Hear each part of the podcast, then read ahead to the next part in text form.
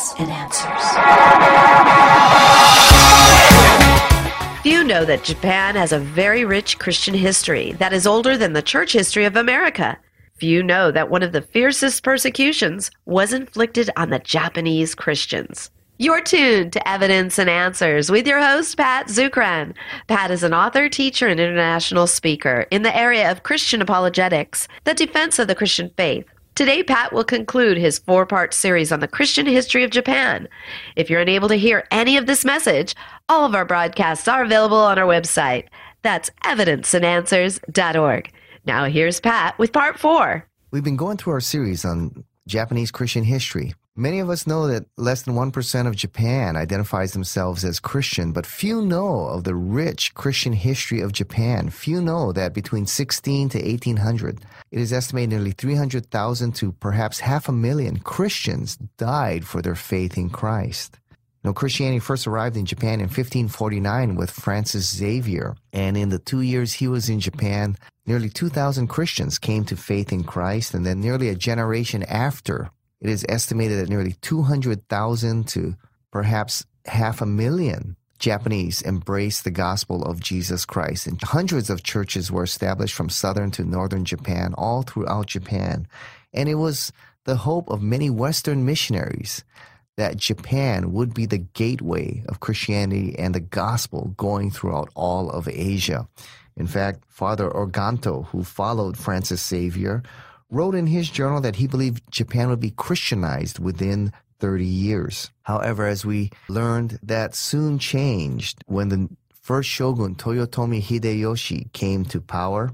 And after about 40 years after Christianity came to Japan, Hideyoshi outlawed Christianity and the persecution of the Christians began. Following Hideyoshi, it began the Tokugawa shogunate, and the first Tokugawa shogun Ieyasu in 1600 took control of Japan and began the fiercest persecution of the Christians. And the fiercest persecution, perhaps in church history, came upon the Japanese Christians for the next 200 years, as hundreds of thousands of Japanese died for their faith in Christ. It's estimated anywhere between 300 to Nearly half a million Christians were tortured and died for their faith in Christ.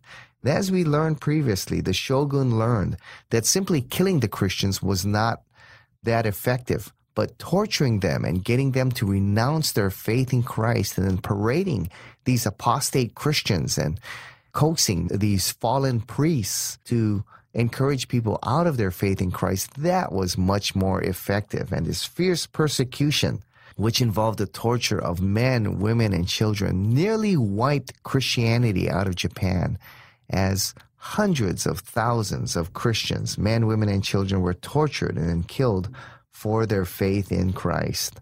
The Christians then had to go underground and became known as the Kakure Christians or the hidden Christians as missionaries were killed and banished from Japan.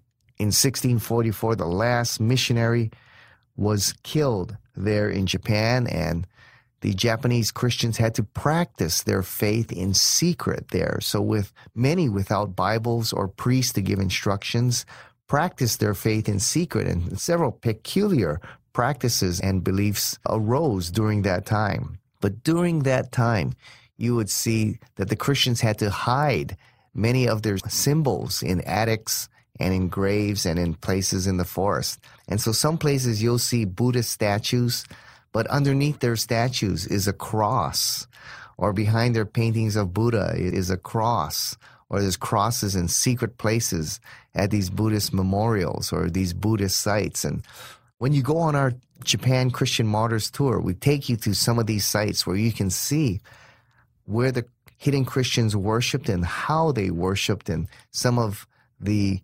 artifacts that are still there with the symbols of the cross in hidden places where these kakure Christians or these hidden Christians practice their faith. But Christianity went underground for about 200 years. So for nearly 200 years, Christianity remained closed to the West, and the Christians had to practice their faith secretly, worshiping together in forests or in attics or in caves, secretly practicing their faith in Jesus Christ.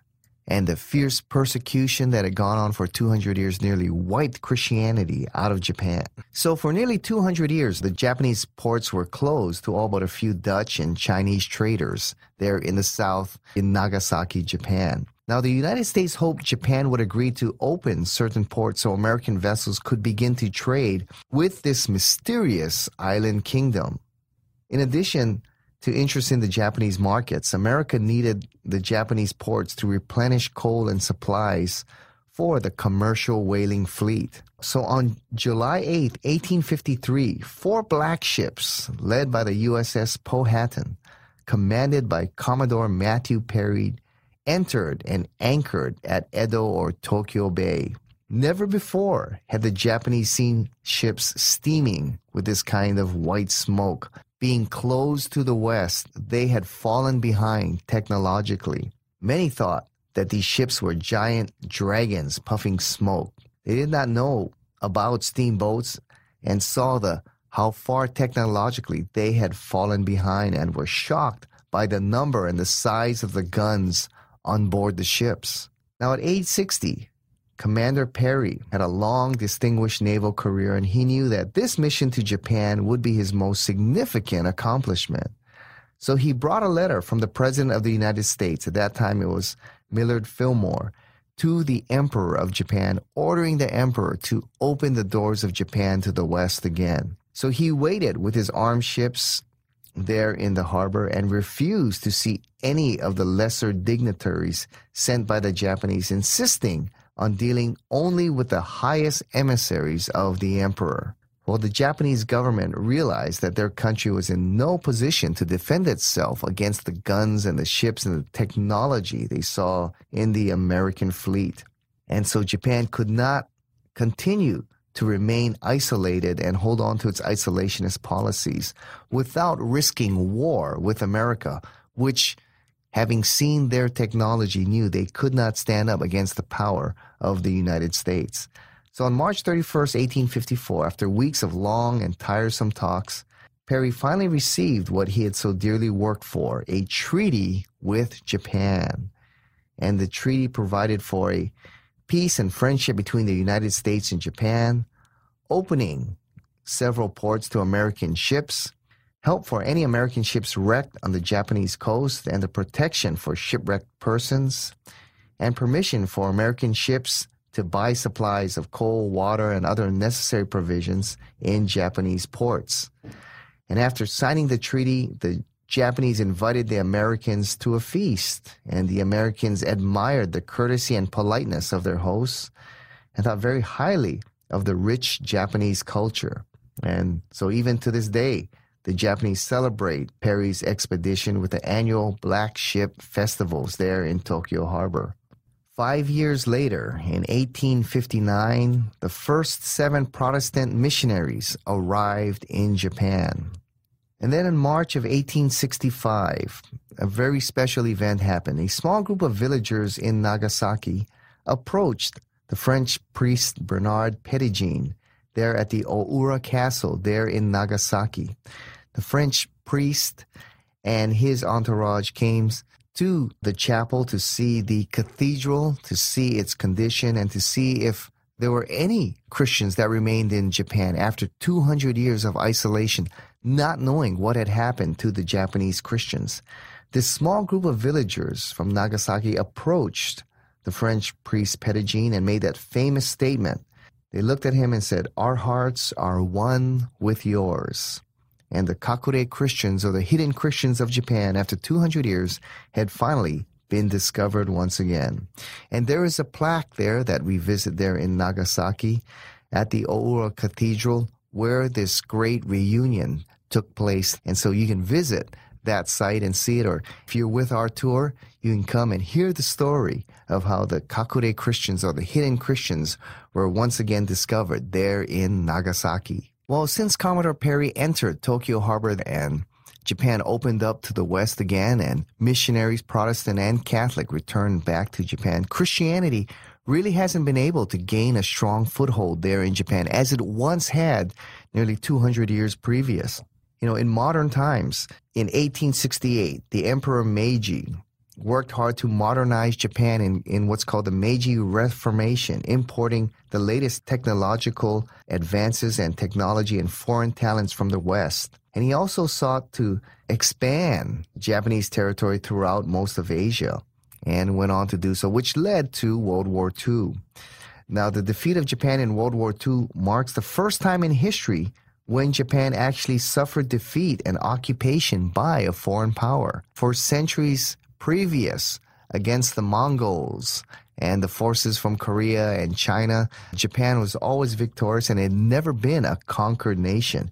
Here in World War II, for the first time, they were conquered, and Japan was compelled to adopt a democratic constitution, thus ensuring religious freedom. Even after Perry, there really wasn't true freedom. And before World War II began, uh, the Japanese government forced all the Christian churches to join one government denomination. And those who would not, they were expelled from Japan. Missionaries who would not were also expelled from Japan. And there became one United Japanese Church of Christ there under the government control. So there wasn't really true religious freedom. But after World War II, the Japanese were forced to renounce that the emperor was a god. They were compelled to believe that he was just an ordinary man. And state Shinto was banned.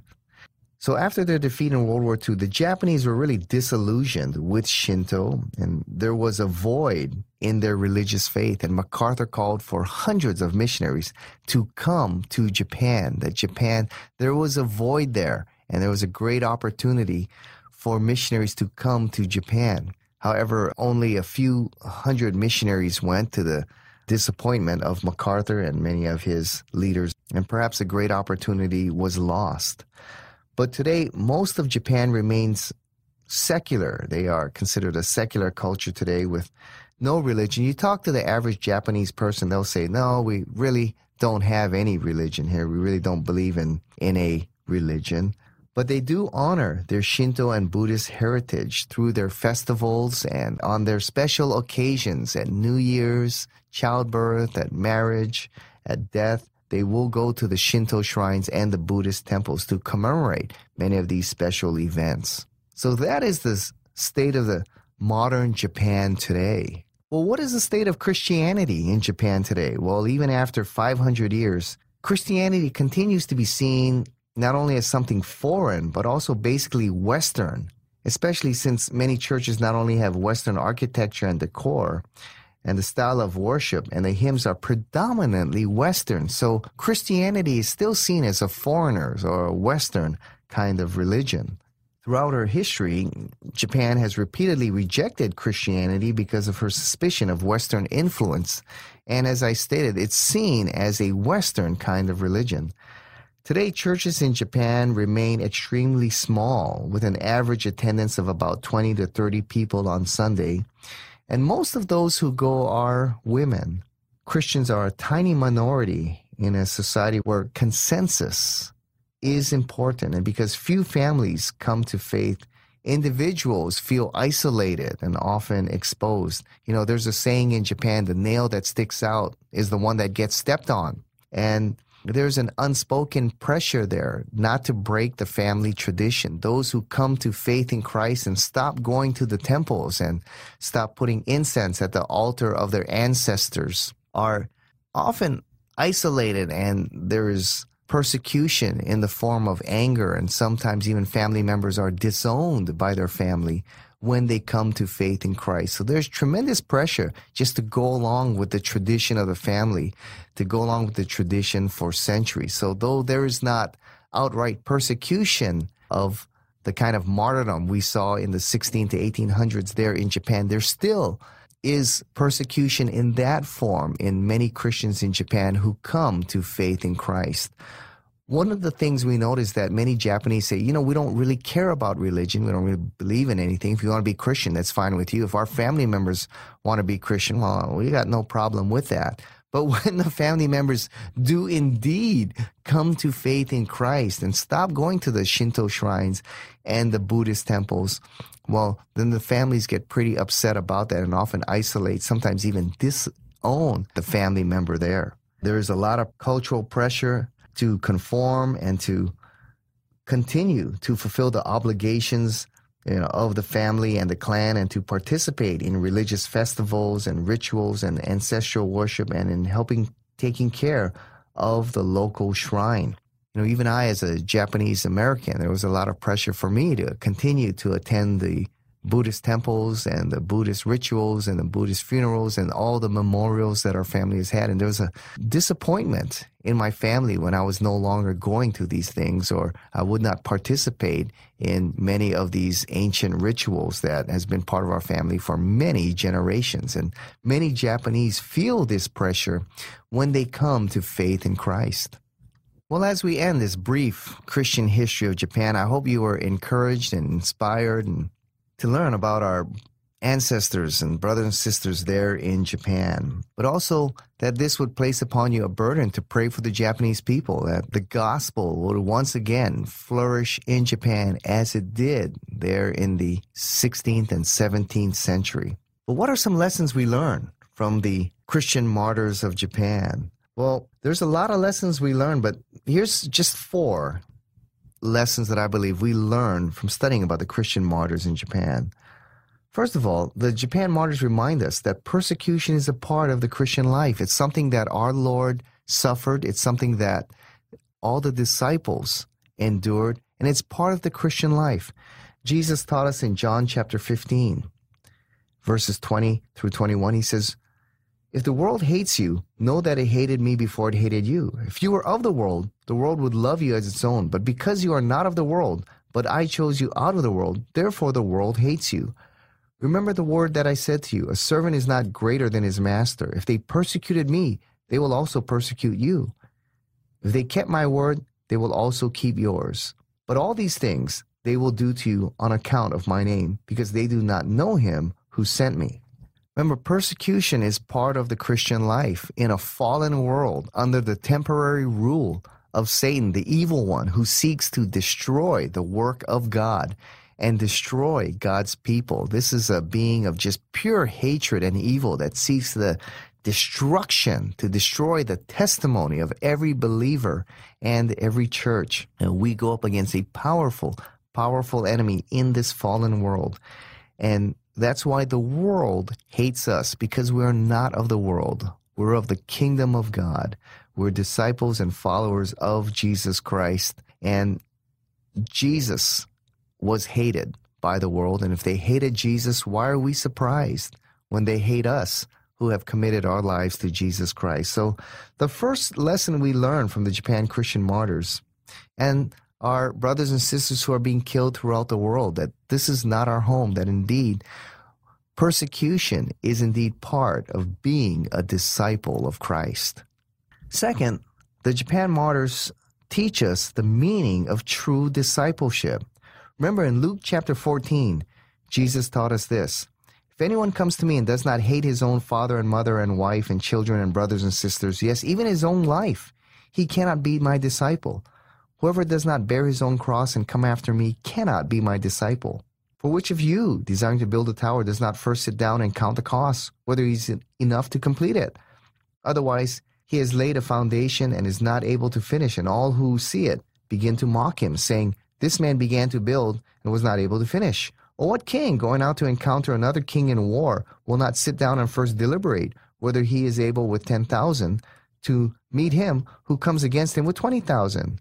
And if not, while the other is yet a great way off, he sends a delegation to ask for terms of peace. So therefore, any one of you who does not renounce all that he has cannot be my disciple. That is the call of discipleship for every believer in Christ. And many of us Christians forget that that is the call of discipleship to lay down our lives, take up our cross, and follow him. And no one lived that out more than the Japanese Christian martyrs who gave their lives and would not compromise their faith in Jesus Christ and took up their cross literally and followed Christ, enduring the torture and the persecution, and suffered and lost all worldly possessions for the sake of their faith in Jesus Christ. And that's what Jesus called us as disciples of Christ to lose it all for his sake, to attain eternal glory and eternal treasure and renounce all that is upon this earth for the sake of the gospel of Jesus Christ. And the Japan Christian martyrs lived that out beautifully, and it serves an example to all of us who follow Christ, the true cost of discipleship. It is a great reminder to us, not only the Japanese Christian martyrs, but for those who die for their faith in Christ all over the world.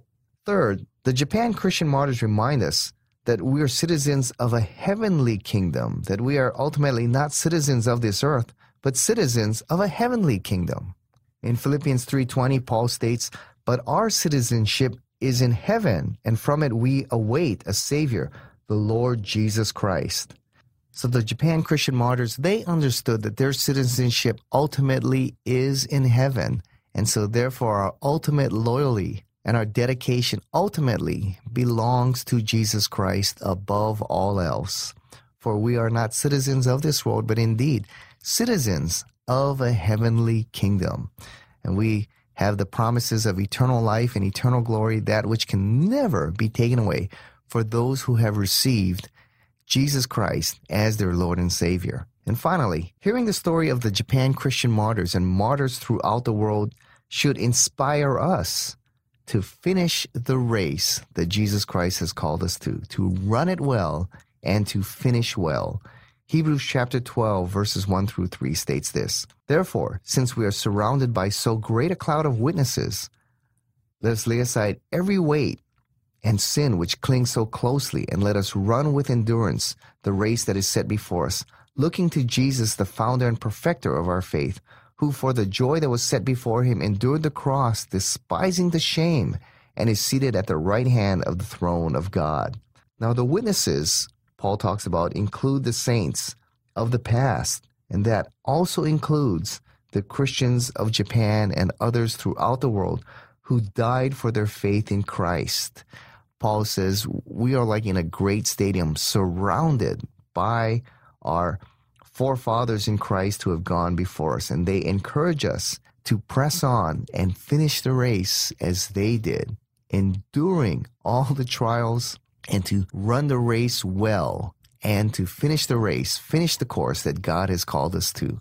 The story of the martyrs of Japan should inspire us to run the race well and to finish well. Those, I believe, are some of the lessons we learn from studying the Christian martyrs of Japan. Many, when they hear the stories of the Christian martyrs of Japan, are saddened. But I, on the other hand, am inspired when I hear these great stories of courage and faith and dedication. I am inspired to the call of discipleship in my walk with Christ, seeing how these Japanese Christians, men, women, and children, lived out the call to discipleship and faithfully followed Christ even unto death, inspires me as a believer here in Christ with all the freedoms I celebrate here being a Christian in the free land of the United States, not to take for granted the freedom that I have, but the great responsibility and the stewardship I have to serve Christ faithfully with the freedom that I have and to bring the gospel of Christ throughout the world in every way possible. And so I hope the study of the Japan Christian martyrs inspires you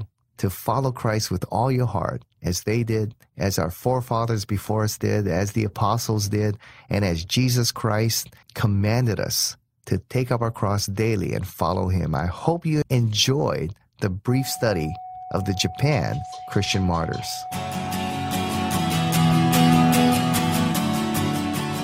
Thank you for joining us here on Evidence and Answers radio broadcast. We hope you enjoyed Pat's show today. If you find this broadcast to be a blessing, please consider partnering with us. Evidence and Answers relies on generous donations from you, our listeners. For the opportunity to donate and keep us on the air, you may do so right there online on the homepage of our website. Once again, that's evidenceandanswers.org. You'll find we have a wide variety of resources available to you, including articles, audio, and Pat's books. Join us again next time on the air or online as we provide reasons for faith and hope in Christ right here on Evidence and Answers yeah.